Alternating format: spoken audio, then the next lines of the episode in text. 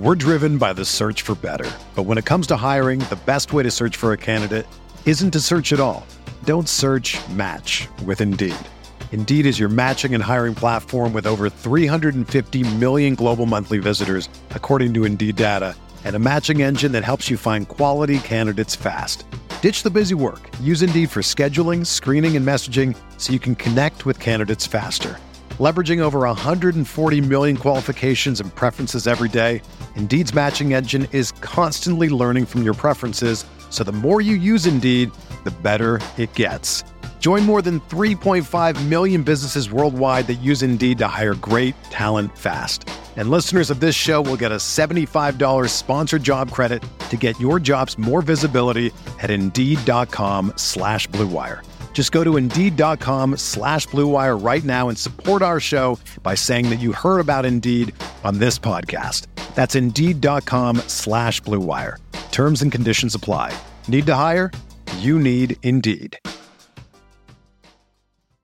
This podcast episode is brought to you by Coors Light. These days, everything is go, go, go. It's nonstop hustle all the time. Work, friends, family expect you to be on 24 7. Well, sometimes you just need to reach for a Coors Light because it's made to chill. Coors Light is cold lagered, cold filtered, and cold packaged. It's as crisp and refreshing as the Colorado Rockies. It is literally made to chill. Coors Light is the one I choose when I need to unwind. So when you want to hit reset, reach for the beer that's made to chill. Get Coors Light in the new look delivered straight to your door with Drizly or Instacart. Celebrate responsibly. Coors Brewing Company, Golden, Colorado. What's going on, everybody? Welcome back to another episode here of Setting the Pace. I'm your host, Alex Golden, and joining me as he does every week is the one and only Kent Sterling. Kent, thanks for joining. Oh, my pleasure, Alex. You kidding me? We got basketball being played and all kinds of fun being had last night by uh, TJ Warren and the guys, so all is good. Absolutely. So I'm not going to lie, Kent. We did a little um, uh, pregame talk with Tony East, Kevin Bone, myself, and Tyler Smith on, on, Twitter Live, and we were asked our thoughts on the game. And when I heard, you know, that uh, I didn't know Brogdon was going to be out when we talked about it, but when I heard Embiid was playing, I was uh, really skeptical about the Pacers' chances. And um, you know, I was I was really shocked to see them win that game, and I, I think it, it all comes down to T.J. Warren scoring 53 points because if he doesn't go off like that, that could have been a really ugly loss. that was very helpful that Embiid played only the minutes that he did because mm-hmm. he was plus 21. And when Horford was on the floor in his stead, the Sixers were minus 26. Conversely, when uh, when the Pacers had Miles Turner on the floor, which coincided more often than not with when Embiid was on, the the Pacers were minus 13. When Jakari Sampson or JaKarr Sampson was on the floor, they were plus 20. so you know, there you go. That doesn't mean that Sampson's better than Turner, but it does mean that Embiid is really, really a beast. And when he's healthy and when he's good to go, last night, hell, he had more than 40 points. And and nobody's talking about Joel Embiid because T.J. Warren was out of sight. He can go get buckets from anywhere. Great mid-range score. He can get to the rim. He can shoot th- threes. He was absolutely unbelievable. Well, I, I pulled up. I put this tweet out today. I don't know if you saw it or not, but uh, TJ Warren has been unbelievable against Philadelphia this year, and I'm not sure why Philadelphia didn't really make any changes because they didn't try double teaming him. They kind of just no. uh, allowed whoever was guarding him to stay one on one. They weren't helping off, and you know if you look at the other box scores, I think I think it was uh, both Victor and Aaron Holiday both had like 15. So it's not like anybody was going off for the Pacers other than TJ, but in this in the four game series this year, he averaged uh, 31 points a game for 124 total points. He shot 66.7 from the field, uh, 48 of 72, and he was 15 of 20 from three for 75% from three point land against Philadelphia. So, you know, this is a matchup we talked about, and I think you even posted about. You said I don't want to see this matchup in the playoffs, but no, uh, for TJ Warren's confidence, that's the only reason I want to see it. well, it, it, if Embiid plays, if Embiid doesn't play, I'm happy to see the Sixers right. because defensively, I think they're just a wreck. Mm-hmm. You know, they were really bad last night in a lot of different ways. And and as long as you didn't drive the ball to Embiid, as Oladipo did at least once, you're in pretty good shape scoring the basketball. And and they never adjusted. They didn't foul late, which didn't make any sense to me. I, I just don't know whether you know they're. Uh, I don't know whether there was a lack of focus with those guys. I don't know what was going on, but I never thought that they were going to be in a position with Embiid off the floor to do anything that we would be afraid of as as people who follow the Pacers. Uh, T.J. Warren was just absolutely out of sight, and how you don't take him away. He, he scores 19 in the first quarter. And then he puts what he uh, so 19 19 he had 15 in in the second and third combined, uh-huh. which puts him on a pace to score 30. I mean that's still a hell of a night. And right. then in the fourth quarter, you let the guy come back and go off and get another 19, for God's sake. He tied the Pacers' record for scoring in a quarter two times in the same game. That's a hell of a thing. You know, TJ Warren, stat. I don't know how you don't take him away. Given that Oladipo's still coming back, you don't have Sabonis, you don't have Brogdon. How you don't take Warren away is just a mystery to me. Yeah, it, it, was really dumb. I don't understand what Philadelphia was doing, but it was interesting too because you saw you saw the way that you saw the way that Aaron Holiday played last night too, and I thought he looked really well. I, one of the one of the matchups yeah. I really enjoyed was when they are running that pick and roll with him and T.J. Warren. And it was uh, it was like twice back to back in the third quarter, I believe, maybe early fourth, I can't remember. But uh, Thybulle was guarding was guarding Warren, and he would not leave him during that pick and roll. So Holiday was able to get right by Neto and got to the basket back to back plays, and it was really yep. cool to see him kind of grow. And it, it kind of showed, hey, Warren's being so effective, we can't leave him, you know. And then I thought that JaKarr Sampson did a fantastic job playing the backup center minutes last night, and we know that this is uh, something we're a little nervous about long term, future wise. Turner, for some reason, just can't get over it when it comes to Embiid. I, I don't know what it is mentally. I, I feel like it's more mentally than physically with him. Always is overthinking because Embiid is great at drawing fouls, right?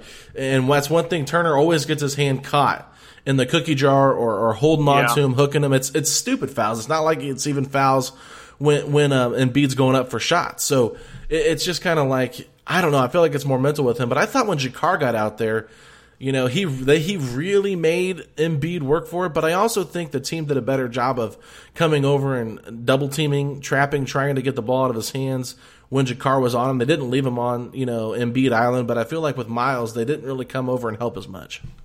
No, I totally agree. And and you mentioned Sampson, and the thing that I like about Sampson more probably than anything else is he knows what he's good at and he knows what he's not good at. And and I think that that's a key for a guy kind of coming off the deep bench as he does. I mean, he isn't going to get minutes when the Pacers are healthy. You look at a guy like Sumner. Sumner doesn't know who he is. You know, yeah. he doesn't know what he can't do well. TJ Leaf does not know what he can't do well. TJ Leaf taking three point shots is crazy. Eh, you and I could go out and shoot a better percentage from beyond the arc than TJ Leaf. I watch his kid in practice, and he's all over the outside of the rim. His hands are backwards. He does literally everything wrong shooting a three. He should never shoot a three ever. I think he took two last night. Mm-hmm. That's crazy. Those are turnovers. when TJ Leaf takes a three, those are turnovers. You can't have that. And and Sumner needs to go out and defend, and then offensively just be a, a piece of the puzzle that moves the basketball to the guys who are going to be able to score it. When when those deep bench guys do what they're supposed to do and they don't do what they're not supposed to do, then the Pacers can be pretty good. Yeah. But if you're going to rely on deep bench guys, you're going to have problems if they try to force activity. Aaron Holiday, to an extent, too. If Aaron Holiday kind of gets outside his comfort zone, tries to be aggressive, tries to earn that second contract before the first one's expired, you wind up with trouble. And and that's what you you've really got. If you're Nate McMillan, you're trying to coach these guys toward that. Yeah, well, I want to bring up a point about TJ Leaf because it's uh we saw the nice dunk he had on Joel Embiid, right? It was really cool yeah. because he actually was decisive in his move, and I feel like a lot of times when you watch Leaf, it's almost like he's unsure of what he should do. He doesn't have confidence in himself, which I get it. I mean, everybody rags on him. He realizes he's out of the rotation. He probably knows that this is going to be one of the last time he's ever playing in a basketball game, uh, probably in the NBA at least, because I can't see after his contract's over him getting picked up by anybody. But if I look at him from his rookie year to now, I feel like he's regressed. And as an NBA player that's that young, why do you think a guy like that regresses so much? You know, I, that's a great question. I, I, I think it's the wiring, the the emotional wiring of a guy, and TJ Leaf's emotional wiring might have been better served to, you know, stay at UCLA, kind of figure out who he is, not rush to the league. But if you're going to be a first round draft pick, I mean, Hell's Bells, come and take the money. I get that. But I, I think in the end, he might have been better served doing something else. Um, he, he's not a guy who's who's really suited to play both ends of the floor. He's mm-hmm. not a good defender. He's he's bulked up, which is good mm-hmm. which makes him at least able to compete. And he has been a relatively productive offensive player. But the fact that he can't shoot threes makes him very, very one dimensional and, and puts him in a position where he's not going to be able to be productive on a game in, game out uh, kind of from that standpoint. And, and that makes him tough to keep around and tough to put on the floor. He's a really nice kid. But you know what? When you talk to a guy like Aaron Holiday, We'll juxtapose those two guys because Holiday stayed at UCLA. And, and Holiday kind of became a man at UCLA. And when you talk to Aaron Holiday, there's a chip on Aaron Holiday's shoulder where he kind of gets, um, I don't know, gritty in terms of his performance during an interview. Like, okay, you're asking me that question. Here's an answer. Mm-hmm. You know, there's kind of that attitude. With TJ Leaf, there's none of that. It's like you're talking to a boy and not a man. And and I think that in those limited instances, you really learn a lot about a guy as you talk to him after practice. I think you can get kind of a window into his level of manhood. And I think TJ Leaf is is a really good offensive basketball player from 15 feet in, and then everything else he kind of struggles with. Yeah, no, it's you know, it's one of those things where you're going to need him to play significant minutes, especially if we have foul trouble like we saw last night. And uh, you know, I mean, I think that you hit the the nail right there on the head when you talked about how he's bulked up because there's definitely some times where I was uh, okay with him, you know, banging down there, getting some rebounds, but I, I hated the one where it took like four or five missed Horford shots for him to finally get it. And right. then and then he looks around. I don't know if you noticed this, but he looks around for someone to pass the ball to, and then just dribbles the ball up the court himself.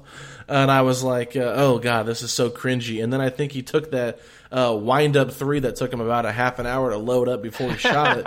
You know, before yeah. that. But I mean, you know, I don't think T.J. Leaf was as bad as he was in the scrimmage games. I think he actually looked better last night than he did in the scrimmage games. But you know, I, I, I gotta I gotta give uh, T.J. McConnell a lot of credit for last night, even though the yep. plus minus doesn't look great for him. I mean, minus three is what it shows.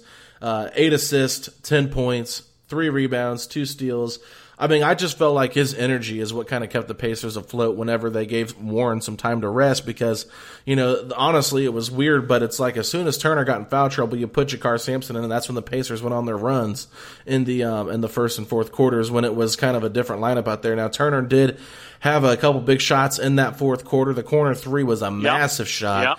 And uh, you know, I don't want to discredit that. I mean, he was four or five from the field, so he was a, a effective offensively. Turner was played 20 minutes, but you know, like we said, uh, you don't want him and JaKarr playing the same amount of minutes at center position with uh, Leaf filling in the other eight. So just you know, just things you got to figure out. But going forward, I think that it was really good to see Oladipo not try to take over uh, Warren's spotlight and allow him to to be the guy last night because sometimes stars can do that. And uh, Vic was very happy letting Warren take all the big shots. You know, I, I like that a lot you're exactly right, and and Victor seemed to be pretty happy for TJ. Victor can kind of be an iconoclast on occasion, and I uh, in his post game conference uh, uh, comments, especially, he, he was very positive, uh, obviously about Warren. How would you not be? Mm-hmm. Um, but you know, and and then I I hope these guys don't pay attention to social media. But you see on social media, okay, who do you give the extension to? you know, Warren is under contract for a year beyond Vic. But if you had to, if you had to evaluate based upon what we've seen this year during those games that these guys have played, who are you gonna who are you gonna invest in? You're gonna invest in T.J. Warren. You're gonna invest in Victor Oladipo. There's no way that Victor doesn't understand that there's only so much money under the luxury tax that the Pacers are going to spend on, on these guys. And, you know, you've got Brogdon under contract long term. You've got Sabonis under contract long term. You've got Turner under contract long term. There's only so much cash. And so if he does want to stay here, I don't know where the cash to keep him kind of comes from because uh, Herb, as we've seen, is not going to spend over the cap. So uh, that becomes a little bit problematic. You mentioned TJ McConnell. I loved him. Look, 17 minutes last night. He scored 10 points. He had eight uh, assists. If you double that and you put him on the floor for 34, and I know that TJ plays with and against the second unit, so it's a little bit different. Mm-hmm. He's not going to play starters minutes. But, you know, if you kind of factor that out, that's a night where he scores 20 and he dishes 16 uh, dimes. That is a really nice night. And the thing that I like most about him that you saw, and I'm glad Jamie Burns chose to use his shot, was uh, him putting his arm around Aaron Holiday at one point as they were coming off the floor uh, as the timeout was called and sort of explaining something to him. I think Aaron Holiday needs that from time to time, mm-hmm. and that TJ McConnell is investing that kind of energy in Aaron. I think is a huge deal. Yeah, I think what you're talking about there was when uh, Miles Turner kind of said something to Aaron Holiday, and Aaron Holiday looked a little frustrated uh, with what, what Turner was getting upset about. And then it looked like McConnell kind of came over and tried to explain why Turner was frustrated with what Aaron did. So uh, a great teaching moment there. Yep. And um, to go back to your, you know, who are you going to pick between Victor and Warren? I don't want to just completely ignore that. Uh, I, I, think you keep both of them if you can, and figure out who you have to move to keep both of them because we've talked about it. I mean, and I know it's not about last night's game, but going forward in the playoffs fully healthy roster. Victor Oladipo has not had someone. I mean, I know Bojan's been capable, but he has not had someone that can score like T.J. Warren can in so many different ways next to him. Then you got a guy like Brogdon who's a knockdown three point shooter.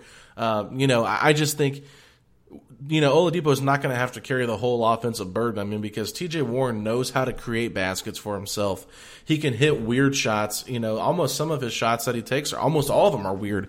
Uh, besides the, the pull up threes he was hitting last night, he, he shoots those kind of off balance floaters, mid range shots that he takes. I mean, yep. we've been talking about it. I mean, they put Ben Simmons on him, who's supposed to be their all star defender. And in that fourth quarter, I believe it was, he went 9 of 10 or it might have been the second half when they put him on. I saw it on Twitter. It was like he went nine of ten for twenty four points against Ben Simmons last night, five for five from three. Yeah, here it is. Rich Hoffman. Uh, I'm not sure who Rich works for. He, uh, uh, the Athletic, Philadelphia 76ers beat writer for the Athletic.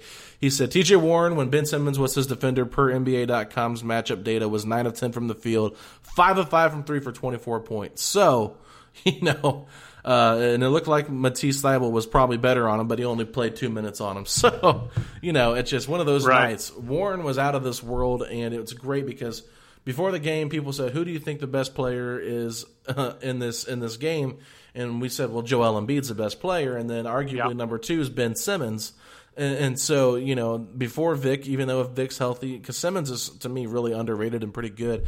I just thought Philadelphia, the way they ran their offense, it was atrocious. I mean, the spacing, if you look at it, they had horrible spacing. It's like they didn't know what they were doing. And besides Embiid, I mean, it just felt like if they weren't hitting corner threes against the Pacers zone, they didn't have anything going. And defensively, I, I really thought that they were not disruptive at all, Mm-mm. minus when people tried to get to the bucket against Embiid. You know, I, I didn't see them, you know, taking away passing lanes. I didn't see them kind of getting in guys' grills and making it difficult and uncomfortable for that offense to operate and, and in particular with TJ Warren. And if you don't do that, I mean, you got to score like TJ Warren. You just leave his ass open. He's going to knock down buckets all night long, and oh, that's yeah. exactly what he did. It was a beautiful thing to watch. It was a scoring like a uh, I, I, an exhibition by a really good scorer, but not a great scorer. And and you realize just how good these guys are. Mm-hmm. You know, I mean, these are really good guys. If you leave his ass open, he's going to score buckets. Right. Well, I'm going to ask you this because no Sabonis, obviously. We know the offense usually runs through Sabonis, and last night Warren got hot, so they started feeding the hot hand. Do you think that this small ball lineup without Sabonis and, and Turner at the five and Warren at the four, we're going to see Warren continue to, you know, put up fantastic scoring nights? I'm not saying 53 every night, obviously, but I'm saying, you know, 25, 30 points a game. Do you think that we could start seeing that from Warren throughout this bubble, uh, the eight seeding games?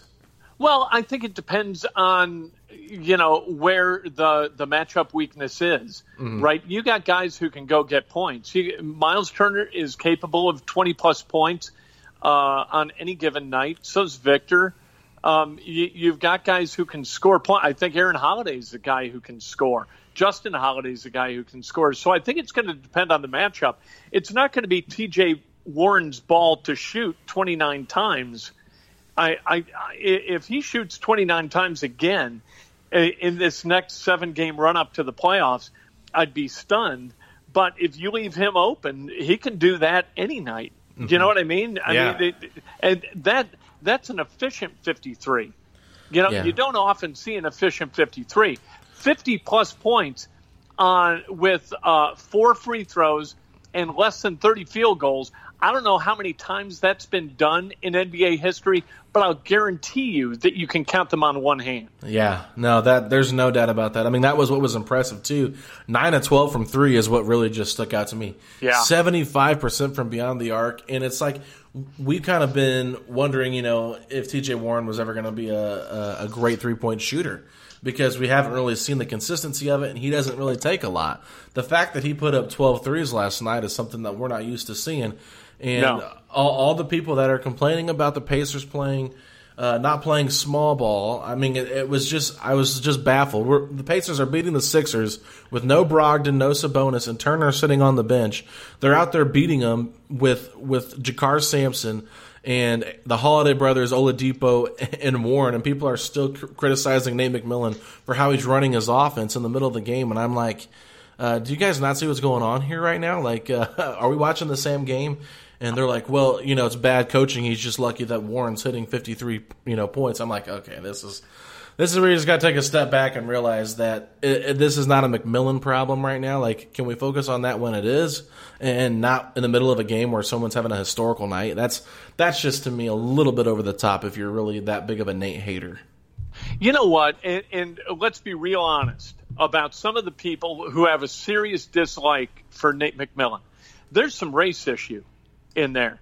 You know what I mean? Like if Nate McMillan was a white guy, he would be seen through an entirely different prism and an entirely different filter by a lot of people. He's a black guy, so they pile on from time to time. I just think it's wrong. And and maybe I'm way out of my depth, but I I just don't see any justification for that kind of nonsense. You went out and beat, uh, and it's not like Embiid didn't play or that he played like 18 minutes. The guy played 34 minutes, mm-hmm. and you beat their ass and you exposed them and you made them look silly, and and you put yourself in a position where not only is the fourth seed in play, but the third seed's in play because the Heat have a really tough road coming up including two games against the Pacers. This is the Pacers. The Pacers could wind up being the fourth seed in the Eastern Conference, and and that's without Sabonis and without Brogdon.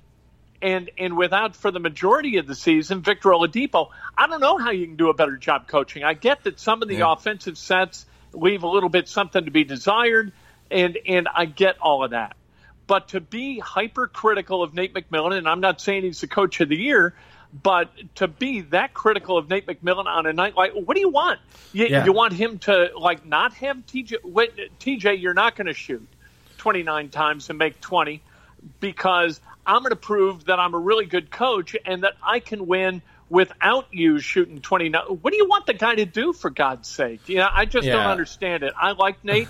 I've said that before. I think he's a terrific dude. I think he's a terrific coach, and I think some of the hatred comes from racial uh, uh, racial issues. Yeah, I mean, I'm not. I'm not sure if I want to just uh, say that I think that that's the case. There's probably some people that that feel that way, and uh, I, you know, shame on them for being that way.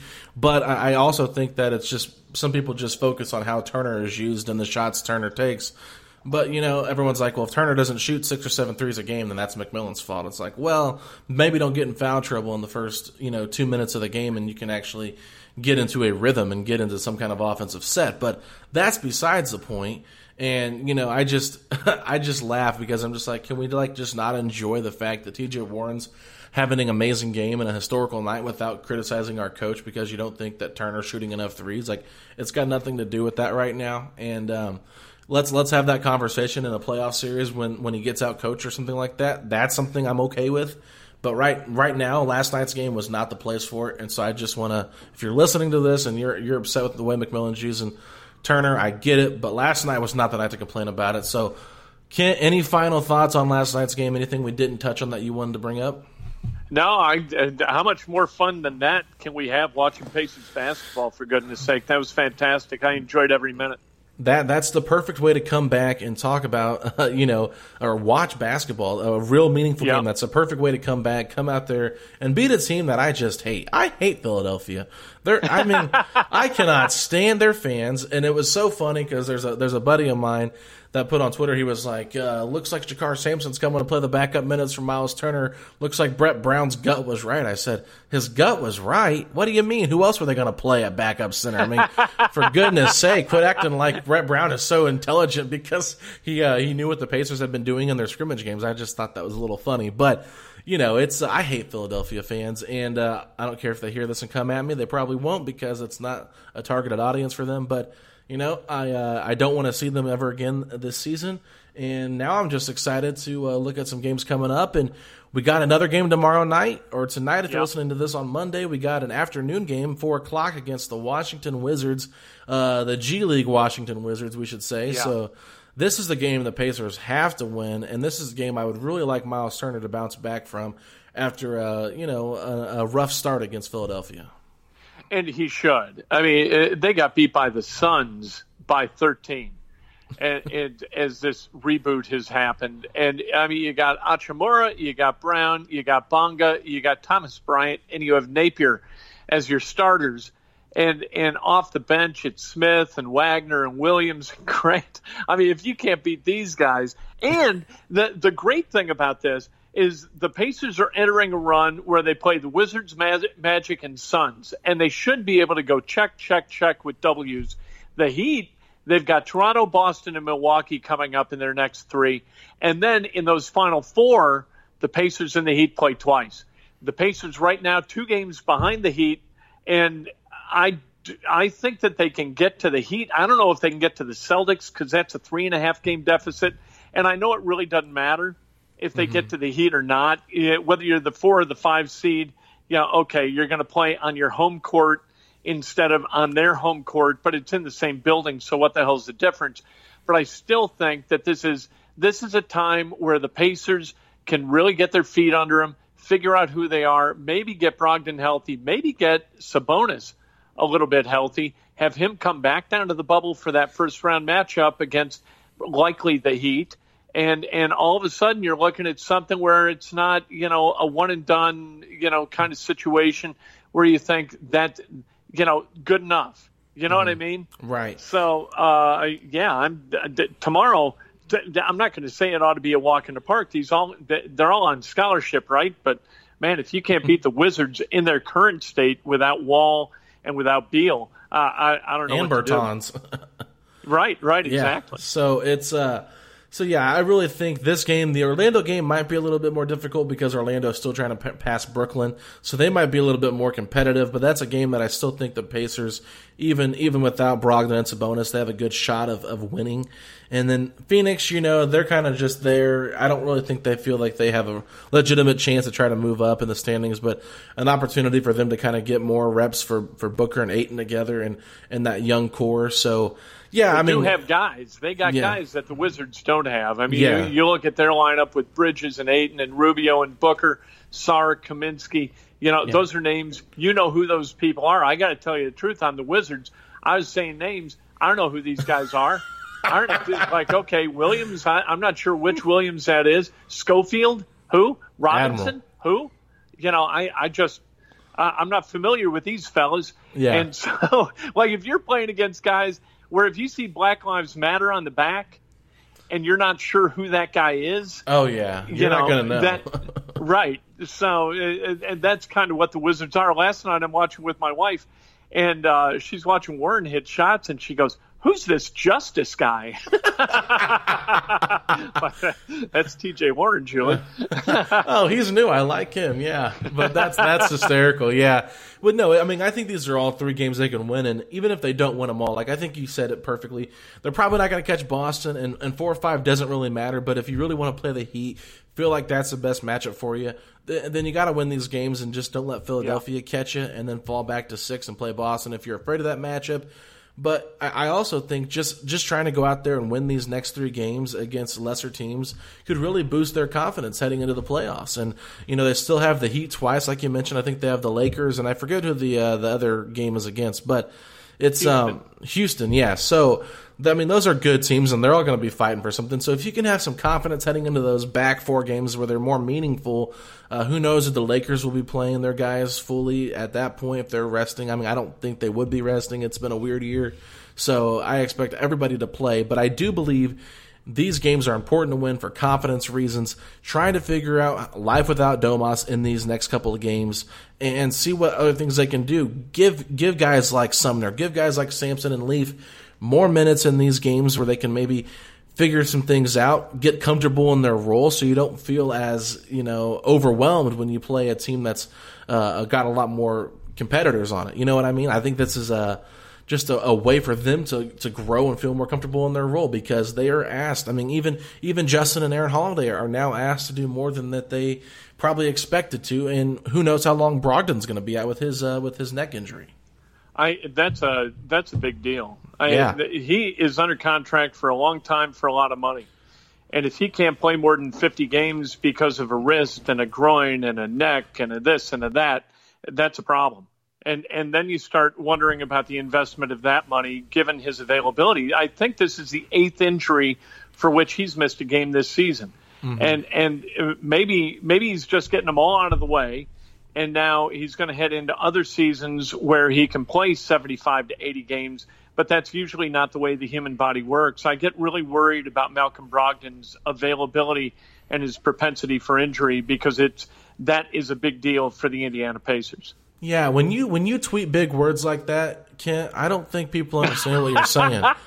Especially a, a, dumb guy like me. You're you're writing these big words, and I'm like, I, I, know what you're saying because I understand the context of the tweet, but I have no idea what this word means. So, uh, going right over my head, and probably some of our listeners like, what's propensity mean? But um, yeah, so what exactly does that mean? I, I got to ask you. propensity is the likelihood. Okay. You know, so he, he he has a propensity for injury means okay he has a likelihood to become injured i gotcha. suppose you know it's the yeah. Why so can't I'm you just say likelihood people up alex. I'm trying i'm trying to i'm trying to lift. I mean i i come from the north side of chicago and in the north shore of chicago up there in lake bluff where regularly in the eighth grade we were asked to know and to be able to use three syllable words. And and so i'm coming down here to indiana and i'm trying to lift us as a society into a place where we use the whole language, not just the monosyllabic words, but the entire language. Well, for for what it's worth, likelihood is a three syllable word too, and I know that one a lot better. So if you could true. please just just make keep it simple, stupid for for idiots like me on Twitter that don't know these big words and I have to double tap them and look them up to see. Okay, that makes sense. But yeah, so you know this back to Brogdon. Yes, it is a very serious thing, and I mean, it makes you nervous probably if you're if you're Kevin Pritchard, you're paying this guy a lot of money, and yep. while he is really important on and off the court, I mean, you talked about how you call him the leader of the Pacers yep. over Oladipo. You know, whether I disagree or agree with that, that's besides the point. I'm just saying, as far as what you're paying him to be, you know, we we are paying him to play basketball and be healthy, and I really do think if this was a playoff game, I think he probably would have played.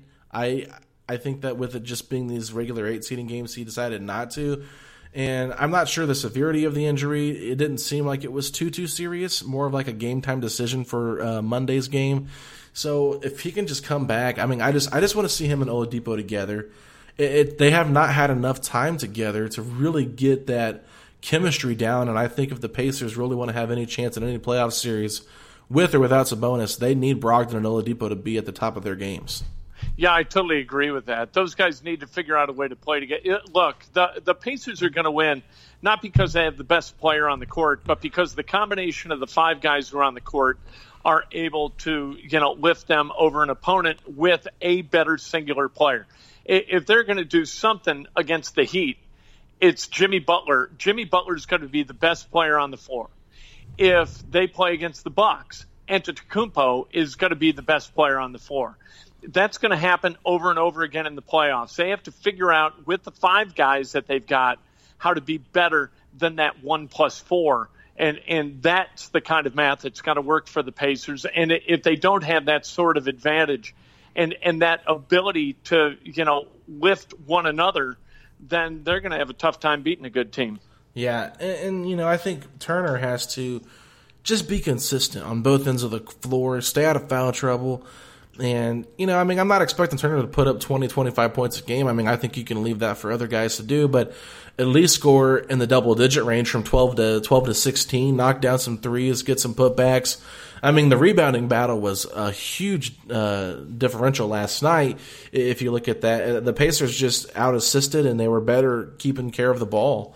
Uh, than the than the Philadelphia was, but I mean we got completely obliterated on the boards last night, and that's kind of what you expect without Domas. I mean the Pacers would even get beat on the boards quite a bit uh, against teams that had bigger lineups, even with Sabonis and Turner. It's just I don't know what it is exactly the Pacers do, but uh, there's definitely some holes that I saw in last night's game with the zone.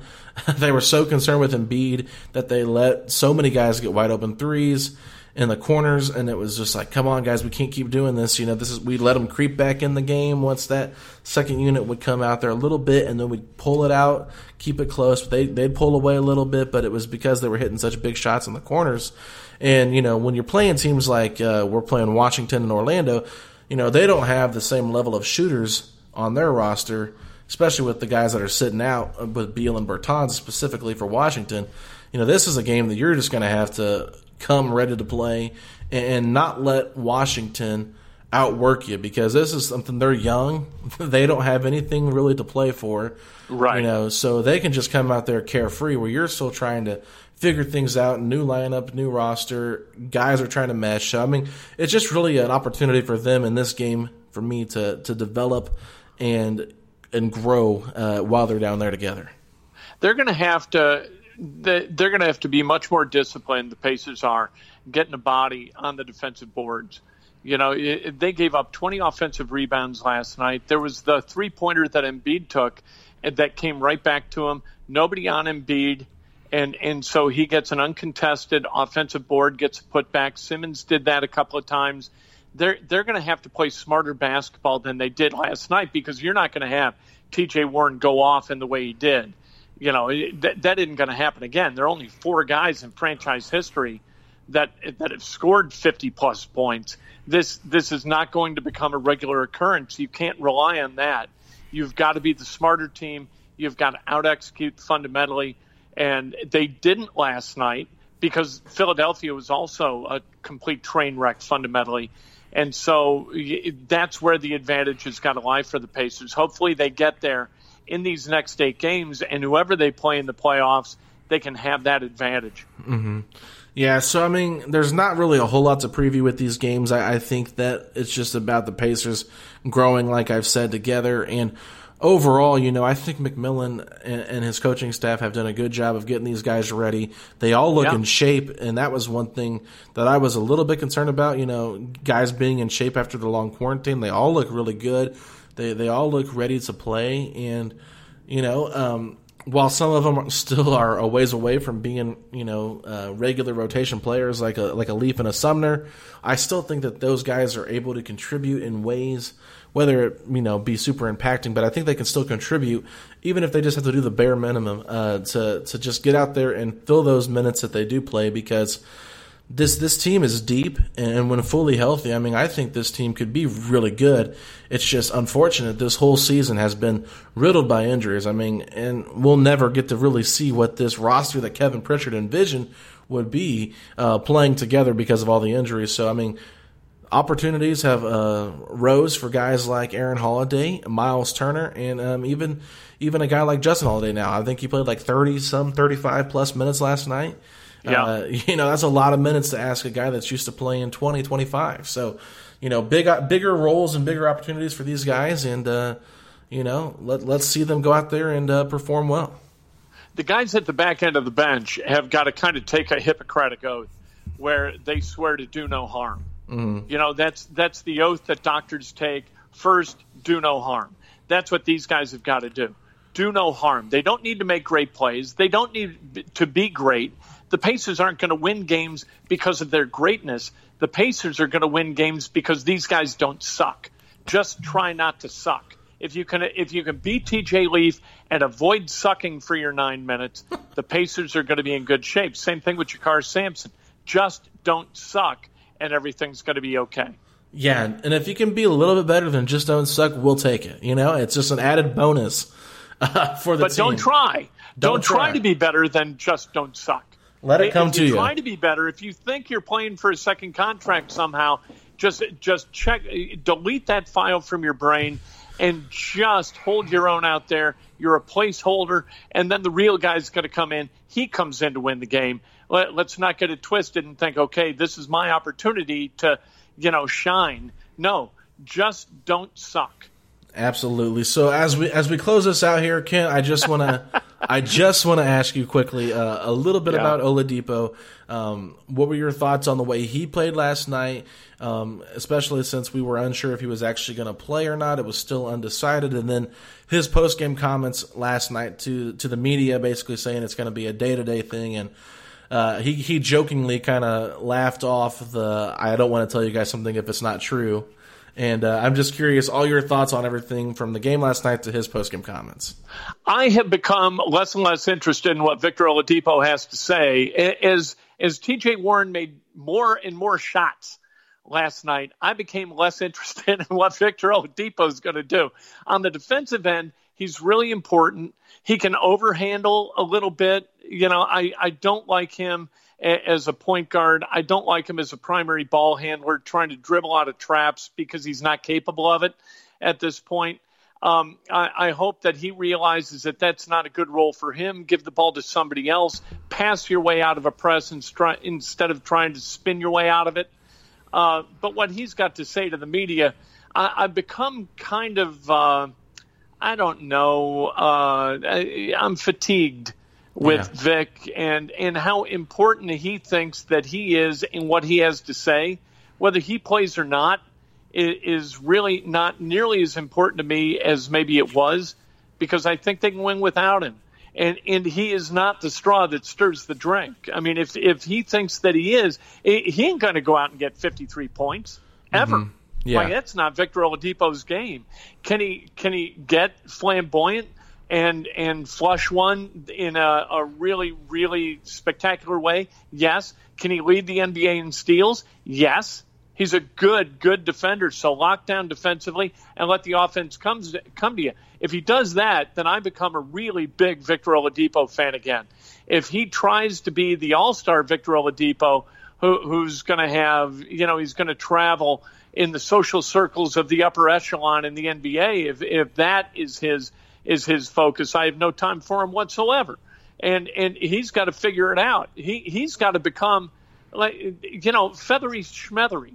Just go play basketball, defend people, and and go to the rim when it's there for you. And when it's not, just take what comes. Yeah, and this this isn't really a knock on Oladipo. This is more so just a praise. Uh, this is for me a praise for T.J. Warren. But last night there were times I didn't even realize Victor was on the floor.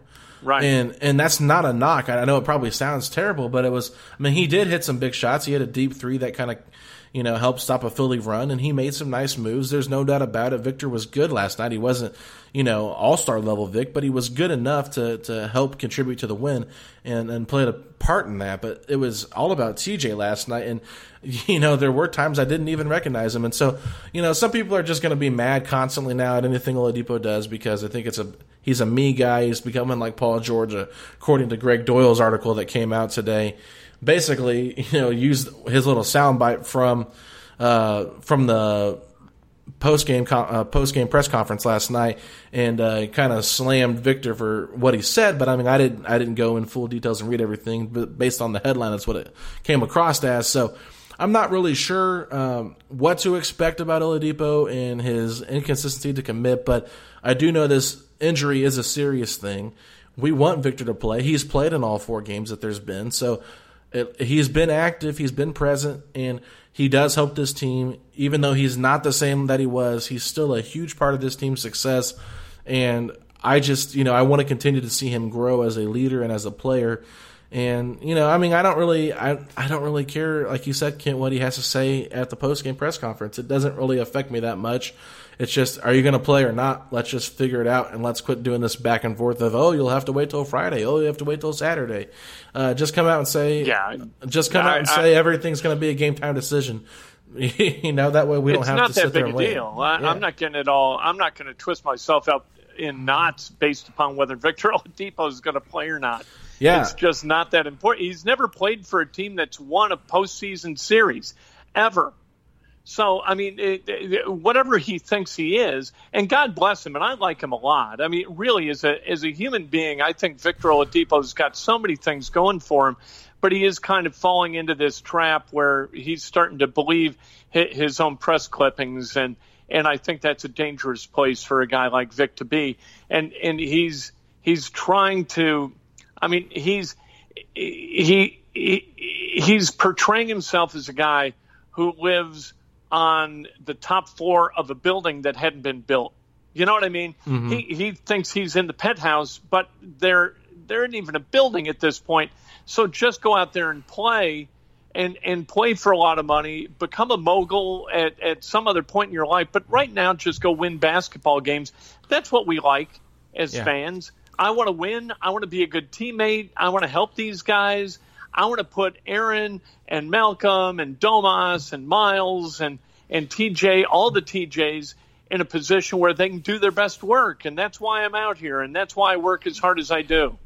Yeah. You know, say that kind of stuff, and you win and win and win and win. I've talked to Victor Oladipo like offline about social media and about communicating with media, and I, I I'm I'm left with with no other belief than he, he just wasn't listening. mm-hmm. Yeah, and uh, I'm pretty sure.